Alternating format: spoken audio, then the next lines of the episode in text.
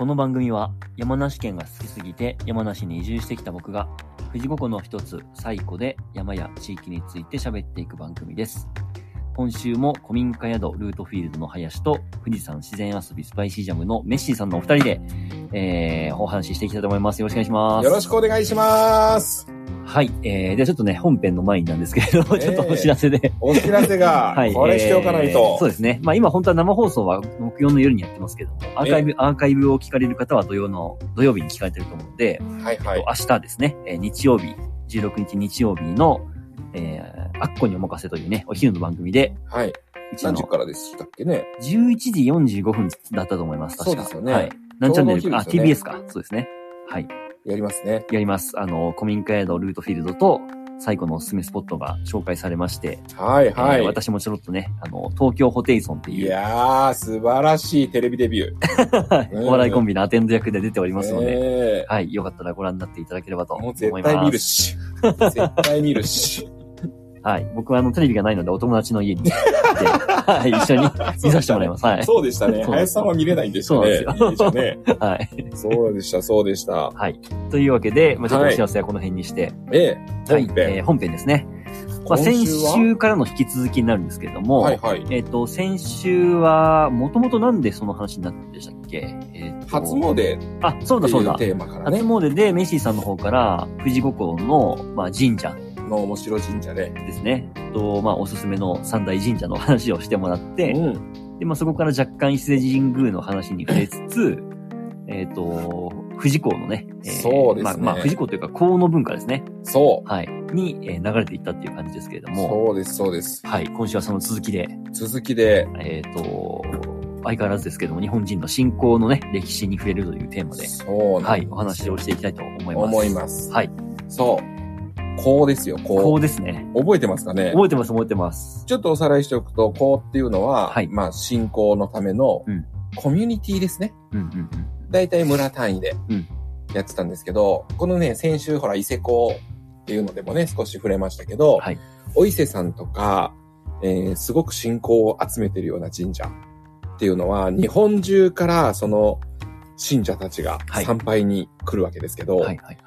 遠方すぎるとう、ん。旅費が半端ないってわまあ。大変ですよね。そうなんですよ特に当時ですからね。そうです、そうです。はいはいはい。当時ってどれぐらいかっていうと、もう室町時代とかっていうね、うんうんぐらいの頃だしになりますけど、そんな頃は、例えば山梨から三重県まで徒歩で移動ですから、はい。途中いくつも山を越えて宿場町越えてってわけで、お金がめちゃかかる。うんだから個人で行くなんてとてもできないので、うん村単位でみんなでお金を出し合って、で、くじを引いて当たった人がみんなの願いを背負って、うんうんお金をみんなで集めて出して、で、信仰に行くって代表でね、はい。行くっていうのがこうっていう文化ですね。はい。で、先週ね、あのー富士五湖で行くべき三大面白神社はいはいはい。の時にね、はいあのーあんまり触れなかった、この地域といえばっていう神社で、浅間神社っていうのがありますが、はいはいはい。ここはまあ富士山をご神体としていて、この地域では、伊勢港がブームになったさらに後ですね、はい。富士山信仰っていうものが始まって。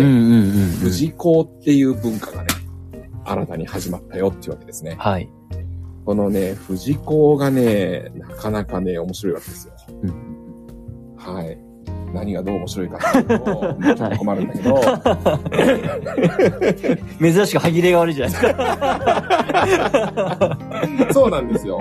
これね、富士港はね、まあ、えっ、と、順番に行くと、はい長谷川角行さんっていう方ああ、が、先週もちらっと名前が出ましそう、たね。ちらっと名前が出ましたけど、はいはいはい。その人が、まあ、開祖はい。ですね、として起こした宗教なんですけど、うんこのね、長谷川角行さんっていう方がまたね、ちょっと面白い人で、えっ、と、1541年からはい。1646年まで生きた人なんですよ。うん？もう一回言うと、はい1541年からはい。1646年まで生きてるんですね。105歳ってことですか？そうで。す。当時105歳で死んでるっていうね、あの、ものすごい長女の人なんですけど、はい。この人もともと、あの、富士山とかとは関係なく、はい山岳信仰ですね。はい日本中のお山に、えー行ってう、ん修験道って言ってね、山に登ることで、苦行をして、うんえー信仰を得る。うんで、えっ、と、これね、仏教の信仰とは少し違うので、神道の信仰になるんですね。はいはいはい。仏教ってほら、悟りを開くことがうんゴールなんですけど、神道の場合は、悟りっていう感じではなくて、神様からの啓示を得るっていうのが。大事な要素なんですよ。しかも神様っていうのもあれその山とかですもんね。そうです、そうです。神、神道の場合は。そうです、そうです。はいはい山に神様がいて、神様のいる神域で修行することで、神様とつながる。うん。そのことによって神様から啓示を得るっていうのが目的なんですね。うん。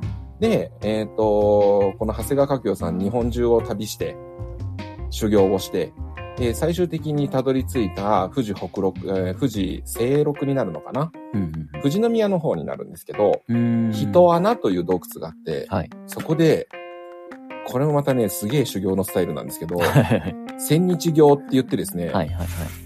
一千日って書いてあるんで、千日だと思いますが、はい。千日間、えー、角材 の上にですね、つま先立ちになってお経を唱えるっていうね、はいはいはいはい。えー修行をして、はい。で、神様から啓示を得て、はい。富士山を信仰しなさいとはいはいはい。いうことで、えー、富士山信仰っていうものをうん。確立させた人ですね。うーん。で、えー、そういうすごい人には当然弟子がいっぱいつきますから、はい。そのうちの弟子っていうのが、えー日本中に富士山信仰、富士講という文化を広めていったっていうわけですね。ん。で、これがね、室町時代とかのお話になりますね。うんえー室町の後期になるのかな、んぐらいのお話なんですけど、それまでって、異性信仰っていうものが日本中を席巻していた時代で、はい。で、富士山の信仰のスタイルってどうだったかっていうと、うん今みたいに気軽に登れる山じゃなかったんですよ。うんうんうん。基本的に立ち入り禁止の山なんですあ。あ、はいはいはいはいはい。なんで、信仰のスタイルっていうのは、登って拝むことを、登拝って言うんですけど、はいはいはい登拝とか登拝、登って拝むですね。はい。それまでのね、信仰のスタイルっていうのは、妖拝っていうのがあったんですよ。妖拝。妖拝。うんうんうん。漢字で書くと、遥かに拝むって書くんですけど、う。そう、妖拝。うんうんうんうん。これは登らずに富士山を見ながら富士山に向かって手を合わせるはいはいはいはいはい。信仰のスタイルですね。うんうんうんまあ、正確にはね、妖拝は異性公の頃からあるんですけどね。へえ。そう。あの、これは異性公にまた繋がりますけど、はい。公を作ってお金集めて旅に出るんですが、はい。それも、数年に一度しかできないことですよね。うんうんうんのビッグイベントじゃないですか。オリンピックみたいなもんですよ。はいはいはいはい。ね。だから3まあまあそうですね年間どうすんだっていう時に、うん伊勢神宮がある方角に向かって、伊勢神宮は見えないんですよ。はいはい。なんだけど、その方角に向かって拝むことで、お伊勢さんへ信仰を届けるっっていうのが、伊勢妖拝ですね。うーん。あるいは、えっ、と、信仰塚なんて言って、えー、伊勢塚って言うんですかね。うんこれちょっとわかんないですけど、富士港では富士塚って言って、えー、富士山の形を模した、えー、小高い丘を作ったりとか、あるいは元から富士山っぽい形をしている山、ここれに向かって拝むことが、それに対する信仰になるっていうような文文化っていうものがあって、だから日本中に富士って名前のつく。地名がいっぱいあるよ。っていうのはそういうことなんですけど、富士見とかありますよね。そうですはいはいはいもはい。ともとね、そういう妖拝って言って、直接的な信仰じゃなかったんですよね。これの信仰のスタイルをガラッと変えたのが長谷川角業さんですね。うーん。これがあ、そうなんですね。そうです、そうです。富士山信仰っていうものを宗教体系としてまとめて、どういう風にお参りするべきなのかっていうのを、説法として作ったんですよ。へで、それを弟子たちが営業マンとして、日本中を回ってー、はいはいはいはい。こういう素晴らしい宗教ありますよって言って営業に行くわけですよ。はいはいで、村の人たちに、信仰に来ませんか？富士山来ませんか、登ってお参りするっていうスタイルなんですよ、こっちは。はい。いうお話をしてですね、あ あ、そりゃすごいって言って、はいはい。えー、でもどうやって旅費出しましょう？一人じゃとても、なんて言ってる人に、いやいや、こうっていう文化知ってます？つって、はいはいはい。システムがあるんですよ、なんて言って、そういろいろ言ってですね、うんうん富士港っていう港を作らせて村単位で。うんで、えー今度は伊勢よりももっと近い、関東圏の方にね、うん。関東圏と、えっ、と、新潟とか、うん。北陸とか、あっちの方にね、えーまあ、いわゆる不況に行ったわけですね。うーん。でこの人たちにとっては伊勢行くよりも断然富士山近いですから、そうですね。よりハードルも低くなってはい。いいというわけでね。ものすごく流行ったってわけですよ。なるほど。で、それらが、この観光の街、富士五湖地域の元になっていくんですけど、源流というかね。はいはいはいはい。そう。で、こうやって、旅に来て、旅の目的地がこの川口小町だったりするじゃないですか。はい。ね？そうすると、この地域の人たちはその旅人たちを受け入れるっていうわけで、ものすごく宿場町として栄えるんですよ。はいはいはいはい。で、これが今度またね、信仰と結びついていって、推しっていう職業がうん。先週も出ました。惜しい。少しお話ししました。推しって何かっていうと、まあ、林さんがルートフィールドの管理人はい。されていて、メッシーはガイドをしてますよね。はい。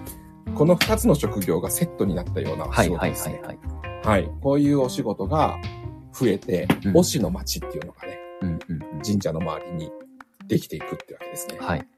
なんでこの辺のね、えっ、と、独特の町づくりにもつながっていくんですけど、うんうん川口浅間神社の前っはい。ていうのが、えー、一番最初に盛り上がりを見せたうん。地域ですね。うんうん。でみんなね、あの、えっ、と、江戸時代になると、江戸が首都になっていくので、うんうん。めっちゃくちゃ人口爆発的に増えるんですけど、はいはいはい。それまでって実はあっちの方ってあんまり人が住んでないんですよねう。ーん。栄えてないんですよ、そんなに。うんうん。だからメインで、えっ、と、この地域に訪れてた富士山信仰の人たちっていうのは、長野であったり、北陸であったり、うーん。北陸から長野越えて、えー、このルートフィールドの裏山ですよね。伊坂山海越えて、川口湖に入ってくるんですけど、うんその道っていうのが、三坂道、はいはいはいはい。鎌倉街道とも言われますけど、はいはいはいははいい。この辺では聞く名前ですね。聞く名前ですよね。はい今の、今もね、三坂道ありますけど、うんうんうんうん車で通れる。はいはい。あんな感じです。うん。山越えしてきて、ヘトヘトになってたどり着く先が、川口浅間神社。なんですよねで、そこでめちゃくちゃえ人を受け入れて大繁盛するんですよ。で、この辺の地域の人たちはみんなこぞってあの辺に住むっていうね、ことが起きはいてえー川口湖の中心地。として開かれていったわけですね。あの辺が。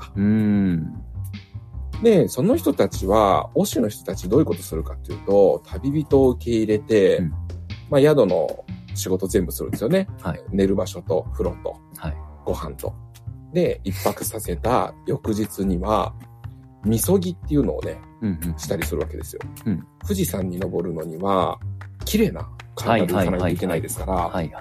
この辺の湖を回ったりとか、っ。ていう水行をしたりとかね、うんうん。そういうことをしたりとか、えーあとは有名なところだと、お体内ってわかりますか？はいはいはい、わかりますよ。はい。船津体内神社っていうのがう、んうん。えー富士山スバルラインでね、車で登れるところのふもと、はい。入り口ぐらいにありますけど、はい。あそこの洞窟の中に入るっていうようなね、うん。ことをしたりとかして、うんで洞窟の中に入って出てくると、えーっとね、お体内って体の中の体内っはいはいはい。ていう感じを当てるんですけど、うんうん。この体の中を通って出てくるんで、うん。もう一回生まれ変わっはいはいはい。生まれ直してる。っていうわけで、水行よりも、もっと綺麗な体はいはいはいはい。体になれるってわけですね。はいはいリセット的な感じですね。リセット的なはいはいはい。それをやって、えー富士山に登るっていうような、うんそこまでを案内してたんですね。お体内ってちちなみにあれですよね。あの、僕もあの、富士山世界遺産センター行ったことありますけど、はいはいはいはい。あの、本当に、あばらの形してる感じなんですよね。そうなんですよあの、溶岩の、なんかこう、できる時の、そうそうそうそう。これまたね、あの、溶岩樹形っていうね、はいはいはいはいはい。現象があるんですけど、うんこれ少し説明しておくと、溶岩がね、えー昔からバンバン火山の噴火っていうのがあって、はい溶岩流っていうのがいっぱい流れたんですけど、うん溶岩流れてくると、木って瞬間的に燃え尽くされるんじゃなくて、あの、土石流みたいな感じで、木ごと押し倒されて、はいはいはい。で、実は木が燃え尽きるよりも先に、溶岩の方が岩に固まってしまうんですよね。はい。冷えて。で、溶岩の中に木が残ると。で、その木が風化によって土に帰ってしまうと、溶岩の中に木の形の穴ができるって言うんですね。うんうんうん。これが溶岩樹形。それの超ピックサイズとか、はいはい。何個もこう倒木が折り重なったような形で洞窟が、樹形が何本も繋がったようなの。うんこういうのがすごいっていうわけで、うんそこがまた信仰を集めてね。うん。そう。それが、えー、体内神社としてね、えっ、と、信仰を集めていくような風になっていくわけですね。そう。で、このね、溶岩樹形ができるプロセスの中でいろんなことが起きて、そのあばら骨みたいな形ができるんはいですけど、はい。そう、これがね、マジでじ、あのー一度は行っていただきたいですうね。ん。船津体内神社。うん。このね、お体内もですね、我々はあの親しみを込めてお体内っていう風に呼ぶんですけど、はい。体内神社も実は1個じゃなくてうん。3つあるんですよ。うん。で、えっ、と、現在地図とかで見た時に載ってんのは2つまですね。うん。3つ目はなんと最近見つかったんですよ。ああ、そうなんですね。そう、文献の中にへね、3つあるっていう風に書いてあるんだけど、はいはいはい、はい。船津体内神社と吉田体内神社と、はいもう一つ、名前忘れちゃいましたけど、なんちゃら体内神社っていうのがあって、はいこのね、三つ目の体内神社っていうのが、どこにあるか、もう今分かってなくて、へえ。それをずっとね、調査していった結果、最近ここじゃないかっていうものがね、一個見つかって、へえ。そうなんですよ。でもね、これまた、これ今日のちょっと今話がずれちゃいますはいけど、はい。さらっと。さらっとね、話がずれちゃいますけど、はいこれすごくね、飯面白くて、はいえっ、と、新しく見つかった体内神社も、はい。溶岩樹形っていうものでね、はい。できた神社なんですよ。はい。で、この3つの場所っていうのはすごくね、近い場所にあるんですよ。はあ、はあはで、セットで巡拝してたんだろうっていうふうに言われてるんですけど、あ、うん。この新しく見つかった古い体内っていうふうにみんな呼んでるんですけど、うん。この古い体内はですね、えっ、と、洞窟の中に明らかにこう人が手を入れてうん棚みたいなのを作った形跡が、うーん。なのにもかかわらず、どこにもお札とか、そういうものがないし。で参拝してますから、当然あの、お賽銭を入れたりしますよね。こういう賽銭の形跡もないんですよ。この、研究者たちが一生懸命もう躍起になって、はい。金属探知機とかまで持ち出して、一生懸命探したのに、何にも反応がないっていうわけで、はいはい。これマジで超謎なんですよね。えー。明らかに何か棚を作ったりとかした形跡はあるのに、はいはい。信仰の対象になるような、なんていうんですかね。この、うんなんて言えばいいの？な、なんかわかります？わかります？なんとなくわかります？そう、す。痕跡。はいはいはいはい。痕跡が一切ないっていうね、謎が謎を呼ぶ神社でまだだから公表されてないです。えー。そういうものが最近見つかってですね。面白いっこすね。れがまた、だからちょっと富士山信仰の歴史を少し変えるかもしれない発見になるかもなんて言われてますよね。なるほどね。そう。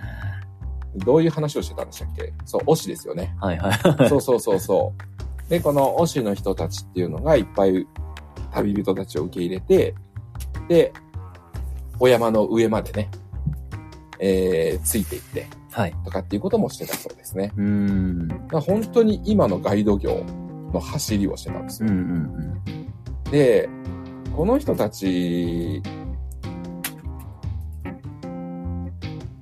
何でしたっけね？そう。で、この人たちがまあいろいろ、えーご案内したりするんですけど、うん。はい。このね、富士山信仰で面白いのが、うんいろんなね、ルールっていうのがちゃんと決まっていて、うーん。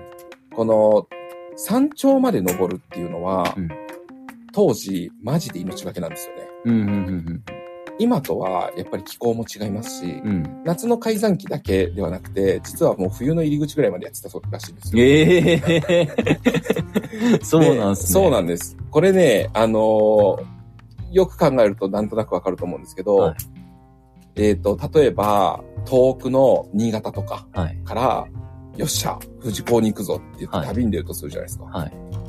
何日かかるんだとかってことがありますよね。だから夏に着きたかったんだけど、秋とか 冬の入り口に着いちゃうっていう人が続出するんですねでもその人たちは来て、でもずっとこっちに滞在するお金もないんで、あはい。命がけで 山に登るってわけですね。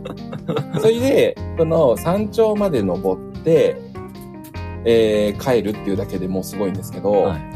これでまたね、えっ、と、富士港の信仰っていうのがずっと続いていった結果、はい江戸時代には、えー江戸にも大ブームが起きて、江戸800夜行なんつって。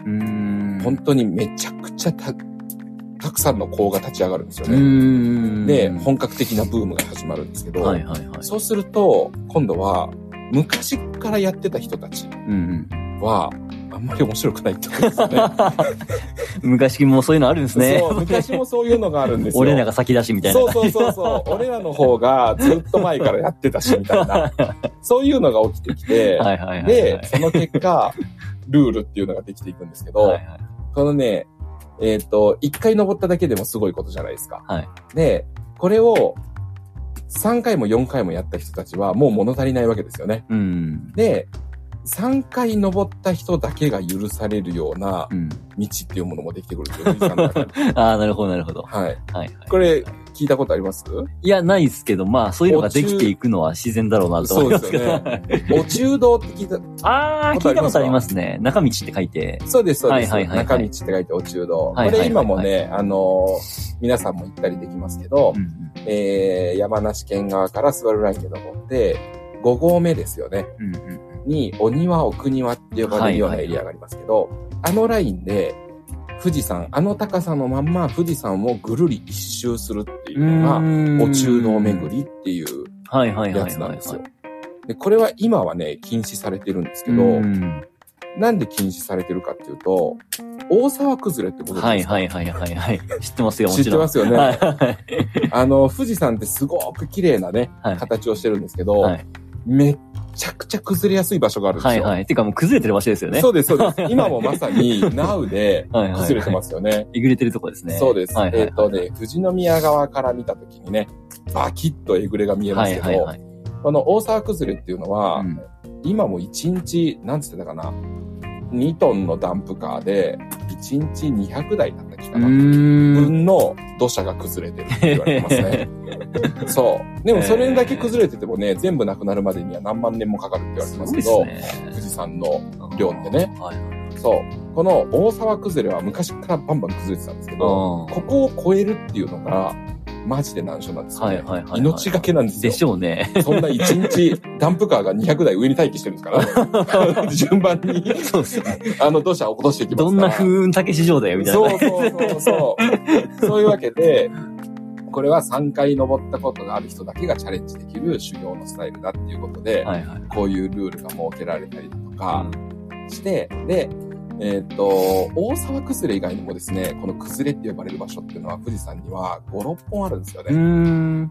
こちら側、山梨県側から見たときには、吉田崩れっていうのもありますね。へえ、あ、そうなんですね。ご存知ない？知らなかったっす。知らないですか、はこれ、あの、雪城ってわかります？い。いや、わかんないですね。わかんないですか、は雪城ってね、確かね、雪はあの、雪ですよね。い。はい。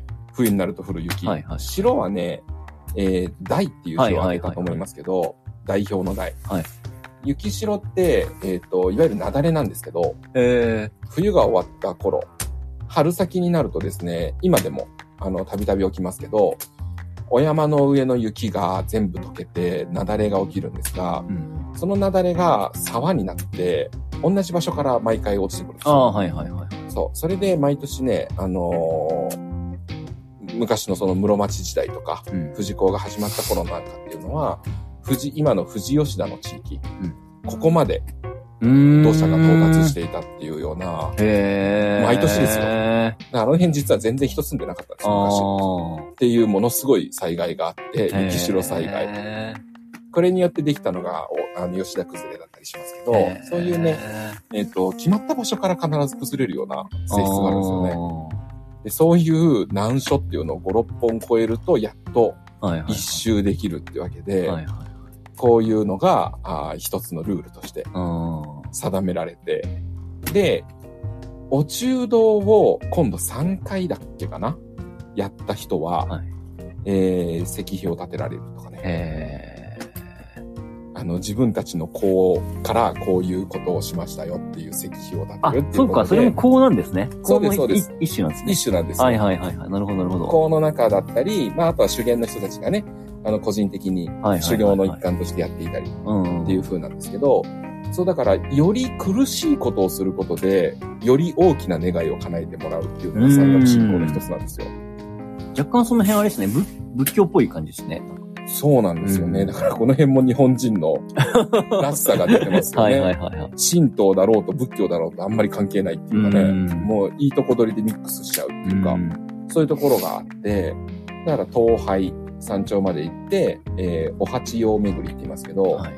山頂のね、お釜のところをぐるり一周する。だから一周するっていうのにも意味があるんですよね。円を描くうーん。ていうのにも意味があったり、あはいはい。つながるっていうことでね、はいはい。そういう信仰のスタイル。はいはいはい。で、えっ、と、お中道を3回回ると石碑が建てられたりとかう、んいう風になってきて、で、それらのルールがだんだんできてきた頃には、また今度、みそぎの仕方にもルールができてくるんですよ。うーん。これがね、またすごいんですけど、内八回巡りはいはいはいはいはとか、外八回巡りっていうい。はいはいのがありますね。はいはい。これ、内八回っていうのが、この辺ほら、富士5個で、うん湖が5個ありますよね。うん山中湖、川口湖、西湖う、ん庄司湖、本栖湖。うん。この5つと、あと3つは、えっ、と、霞湖っていうのが、実は、富士5個地域にはあるんですよ。へえ。ご存知ないですか？知らなかったです。ぜひ行ってみてください。あの、湖とは名ばかりの小さな池がありますけど。はい。で、もともとはね、あの、なんかもっともっと大きかったらしいですね。うーん。あのー時代の変化によって、少しずつ池が小さくなっていってしまった。湖が小さくなっていってしまったらしいんですけど、霞というのが富士吉田の、下吉田の方にありますね。ん。この霞湖で6つ目。うんそれと、えっ、と、しびれ湖。うんうんうん。これゆるキャンでも、はいはいはいはい。今爆発的に人気になってますけどね。そう、市川三郷町って言って、これ一個だけちょっと離れてるんですよね。はいはいはいはい。ちょっとだけって言いましたけど、これ歩いていこうと思う まあと、まあまあまあ。凄まじく遠いんですが、そうですね。あ、はいちなみにしびれ湖っていうのは、あの、漢字で書くと、4に、関数字の4に、えっと、ね尻尾のビ、ビっていう字に、連続の連ですね。はい。最初めて見た人は絶対読めないだろうっていう。そう、全然読めない。山梨そういう地名多いですからね。そう。あの、神秘に麗しいって書いて、しびれって呼んだりとかね。うーん。いろいろありますね。あそこもね、あのー水神信仰ですよね。あ四つの尾が連なるって言ったじゃないですか。あ。はいはいはいあ。そこは、えっと、水流が、うんうん竜が住んでるって言われてるんですけど、その竜の尾っぽがね、四つに分かれてるってうん。いうへ風に言われてますね。そういう神様が住んでる湖、神聖な湖だったわけで、メッシも行ったことありますけど、はいめちゃくちゃ綺麗な湖ですね。うんあれねあの、山頂なんでね、ほとんど波も立たずに、うんそんなに大きくないんですよ。そうですね。そう。で、カヌーしてきましたけど、うん。そう、しびれ湖。うんそれで、えー今いくつ行ったんですか ?7 つ行きましたよね。うんうんで、最後の8つ目っていうのが、これはね、湖とは関係なくて、仙髄って呼ばれる場所があって、うん。うん。これ難しいんですよね、漢字が。泉にうん、髄って何で表せばいいですかね？仙髄って、まあ、いうものがあって、はい。これはね、泉ですね。湧き水が、えー富士山のふもと、はい林さんも初詣に行った北口宣言神社。浅間神はい。はい。社の上の方ですね。にありますうん。この8つを順番に巡って、一杯ずつお水をいただくっていうことで、うん。えー水行をするんですけど、これが大変だからっていうことで、コンパクトに小さくなったのが、推しの八回ですね。ああ、そこに繋がってくるんですそう、ね。これがね、元八回とか小八回巡りっていう風に言うんですけど、はいはいはい熱っ熱っごめんなさい。焚き火の火が 飛んできましたね。そう、これがね、あの、大変なんで、コンパクトに小さくしましょうっていうことで、推しの八回が、へ今度またえ。拠点になったりとか、していくってわけですね。へえ、推しの八海ってあの世界遺産になって、ますね。はい、構成資産の一つになりりましたね。山梨の観光スポットの一つですけど。そう。推しの八海の裏話で言うと、はい。えっ、と、推しの八海って湖じゃない、泉、池とも言われますけど、綺麗なとこですね。綺麗なとこ。はい。これ8つじゃないんですよ。ほう。八海なんですけど8つじゃなくて、はい実際には、えー、11個あるのか。な。でね、11個のうちね、あの、2つは人工池ですね、近年作られた。へえ。なんで、もともと9個かなはいはいはい。あったんですよ。はでも、このね、さっきの富士山信仰もそうなんですけど、数字っていうのには、ある種意味が込められてますから、はいはいはい。9より8の方が縁起がいいんですよね。なるほど。そう。で、あと、内8回、外8回とかっていうね、はいルールがありましたから、えっ、と、8の字を無理やり当てて、うんだから1個小さかったんで、うん名前を付けてないってわけですね。うーん。で、推しの八回っていう風にしたって言われてますね。おー。で、こういう推しの八回を巡ることで、あ水行をするっていううん。ような信仰が起きていて、だんだんとこの川口浅間神社の推したちから、だんだんあの、道のね、変化とかっていうのも起きてきて、だんだんとそれが、富士吉田市の方の北口浅間神社の周りの推しの町の方が発展していって、うんで、えっ、と、川口浅間神社の方はだいぶ廃れていくんですけど、うん。結構早めに。うんでそういうような、この地域の中でも、えー、なんですか、盛り上がった場所っていうのが変わっていったりして。うん。で、えっ、と、さっきもちょっと触れたように、もともと信仰していた人たちとか、はいしっかり修行をしてる人たちは、うん。だんだん一般の方がバンバン来るようになるんで、もうどんどん物足りなくなって、はい。どんどん過酷なことをし始めるんですよ。はいはいはいはい。これで出てくるのが、外八回巡りってやつなんですけど、はい。これちょっと覚えられないんでね、あの、はいメモ見てきました。はいはい。メモ取ってきましたけど、全然全然大丈夫です。外八回はですね、あのーとてつもないです。うんうんこれね、水の聖地を巡るんですけど、えー、まず、琵琶湖。うん。まず琵琶湖っていうはい、のはすごいですね。琵琶湖。はい。えっ、と、これどっかわかんないですね。二見浦。はい。えーあ、でも聞いたことあるな。はいそれと、箱根にあります芦ノ湖、はい。はいはいはいはい。諏訪湖、はい。中禅寺湖、おー、栃木来た。ははいいはい。春名湖、春名湖、はいはいはい。はい、桜池。ほう。で、えー、鹿島海っていうことで、霞ヶ浦ですね。あこの8つをまぐ巡るっていうわけー。で。やばいっすね。もう山梨県ですらないっていうね。ほんとっすね。でもう日本中をぐるり回って、はいはいはい。で、湖で水行をして、はいで、え最終的に富士山に登りいや、頭おかしいじゃないですか。これだからね、あの、当時で考えるともう本当に一生かけてやるい いや、ほなんとっすよね。修行ですよね。四国お遍路どころの騒ぎじゃないんじゃないですそうなんですよ。四国よりも広いですからか。ね。そうっすよね。カバーしてるエリアが。ラスト富士山っていうね。そう、ラスト富士山に帰ってくるっていうとんでもないですね。ね。そういう、だから、あの、伊勢信仰とかっていうのは、はいまあ、目的地がね、お伊勢さんっていうところで、はいまあ、それに関するね、いろんな、あの、信仰のスタイルがきっとあったんだと思いますが、うん。富士山信仰が、だからどれだけ、うん。こう、人々の中に受け入れられて、うん。どれだけ進化していったか、うん。そういうのがいろいろ見えるお話なんですよね。うん。そうだから確もう、僕がこの外八海の話を聞いて、パッと思いつくのは、まあ、林さんだなって感じですね。林さんの100マイルが、もうそんな外感じですけど。八海やります？令和の外八海。令和の外八海。令和の外八海やります？ね、令和の外八海は働きながらじゃとてもできない。内八海とりあえずやってみますかうねん。そうですね。内八海ロック巡り。さんから、二見浦は伊勢では、あ、そうなんですか？ああ、そうなんですね。まあ、内八海、そうですね。ちょっと市川のしびれ湖だけちょっと離れてますけど。まあまあ、そうですね。とりあえず、は回ってますからね、走ってね。ね。とりあえず内八海やりますか。えー、とりあえず1日で帰ってきてんだから、まあ2日あれば、まあまあ、そうですね。そうですね。いけんじゃないですそうですかね。ね。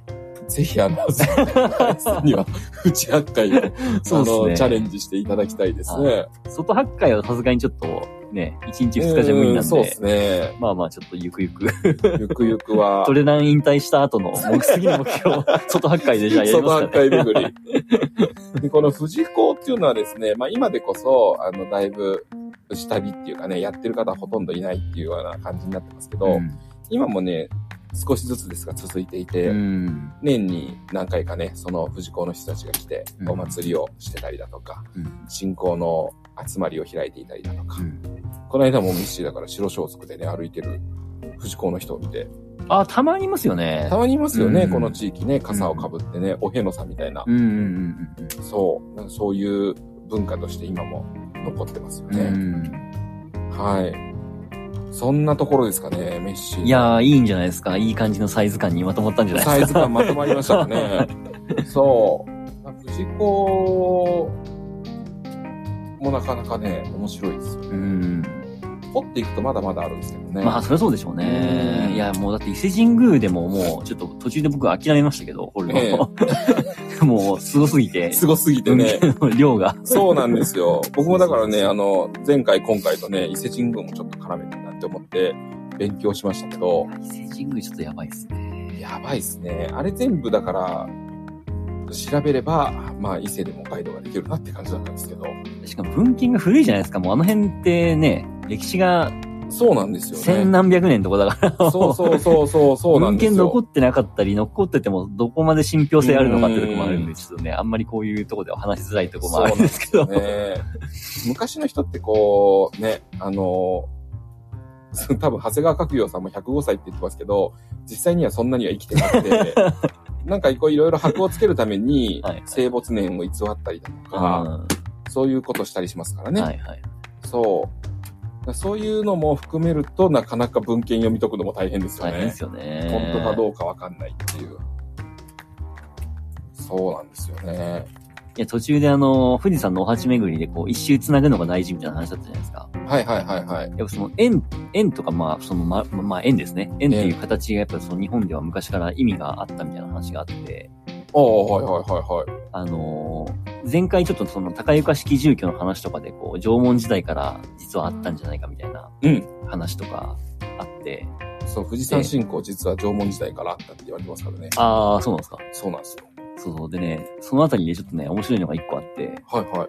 盆踊りってあるじゃないですか。夏にやる盆踊り。はいはい。盆踊り。あれまあ、諸説あるんですけど、ええ一説によると、あれ縄文時代からの名残じゃないかっていう、へー。す 説がありますねごいこと言うじゃないですか。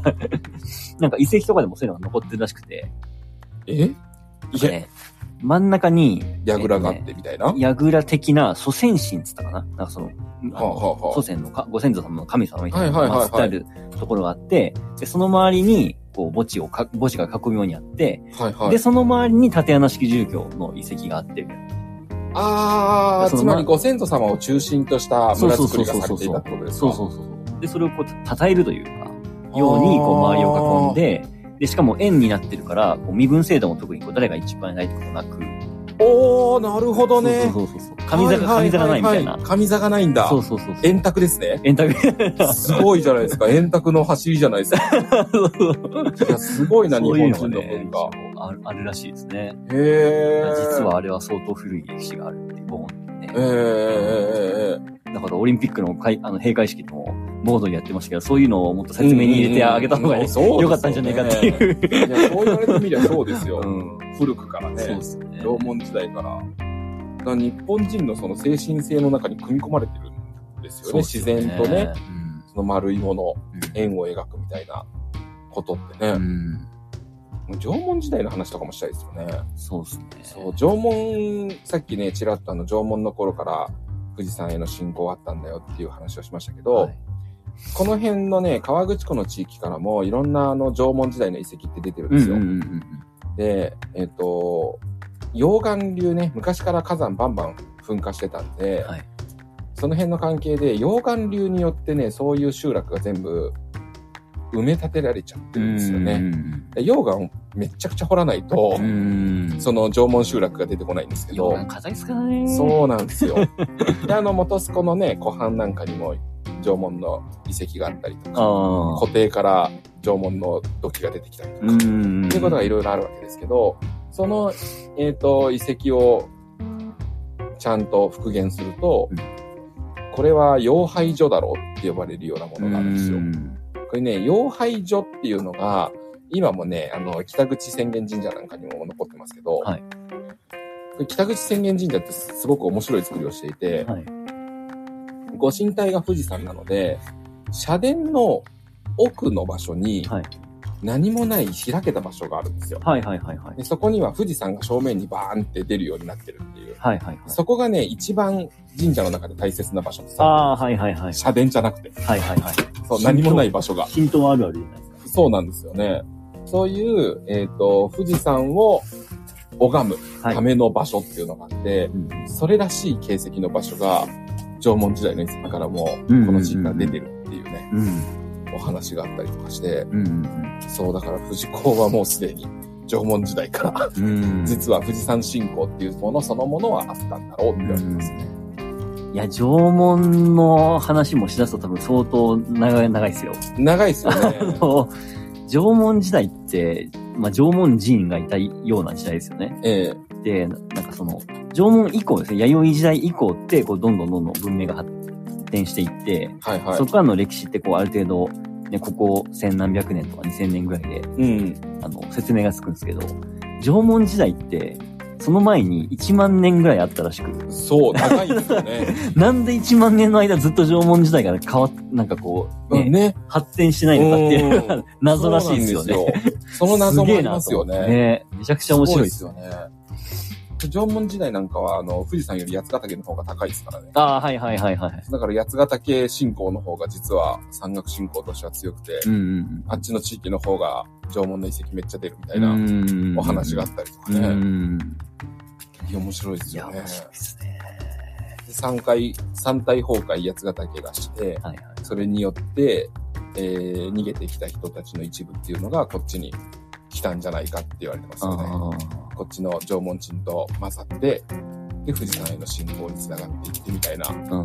お話もあったりします。はい1万年前とかわけわかんないですけどね。そうですね。1万年前にこの姿の人たちが歩いてたっていうのがね、いまいち実感がわかないですけどね。いや、面白いですよね。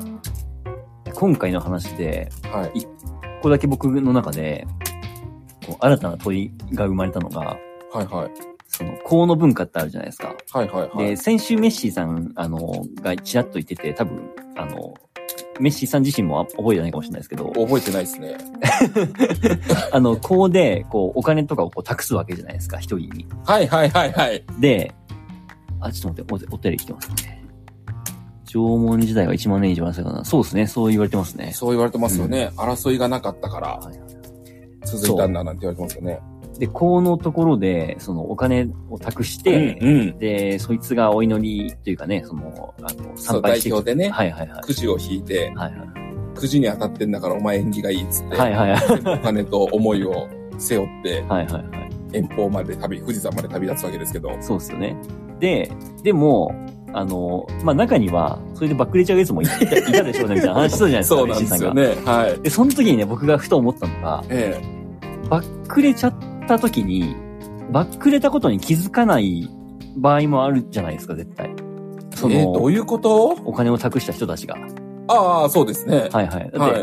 託した側はね、ね。まあ、伊勢にしても富士山にしても、うん。行ったっきり帰ってこなかったとしても、行ってくれたっていうこと自体に意味があるじゃないですか。託した人からしてみたら。うんうんうんうんうんうん。そうですよね。そう、その場合、まあおそらくそう思ったでしょうね。そうですよね。た途中で死んじゃったんじゃないかっていうふにね。そううそうそう。まあ、しかもその途中っていうのも、お祈り完了した後なのか前なのかも結構違うじゃないですか。うん。もう富士山とか伊勢に行き着く前に死んじゃったのか、うんうんうんうん。お祈りして帰ってくる途中に死んじゃったのか。死んじゃったのかで、ちょっと意味が変わってくるじゃないですか。はい。そうそう、だからその時に、お祈り成功した後に死んじゃったって思ってたとしたら、まあ本当はばっくりだけど。本当はばっかりだけどね。でもその嫌な、やつだな。はい。でもだとしたら、その預けた人たちは幸せなわけじゃないですか。真真実を知らなければうん。知らなければね。そう。知るすべもないですしね、そう、当時は。そうですよね。そうなってくるとなんかもう、信仰とはみたいな。なんか、な、うん、なんかそこがちょっとね、あの、面白いなと思って。そうですよねうん。だからあれですよね。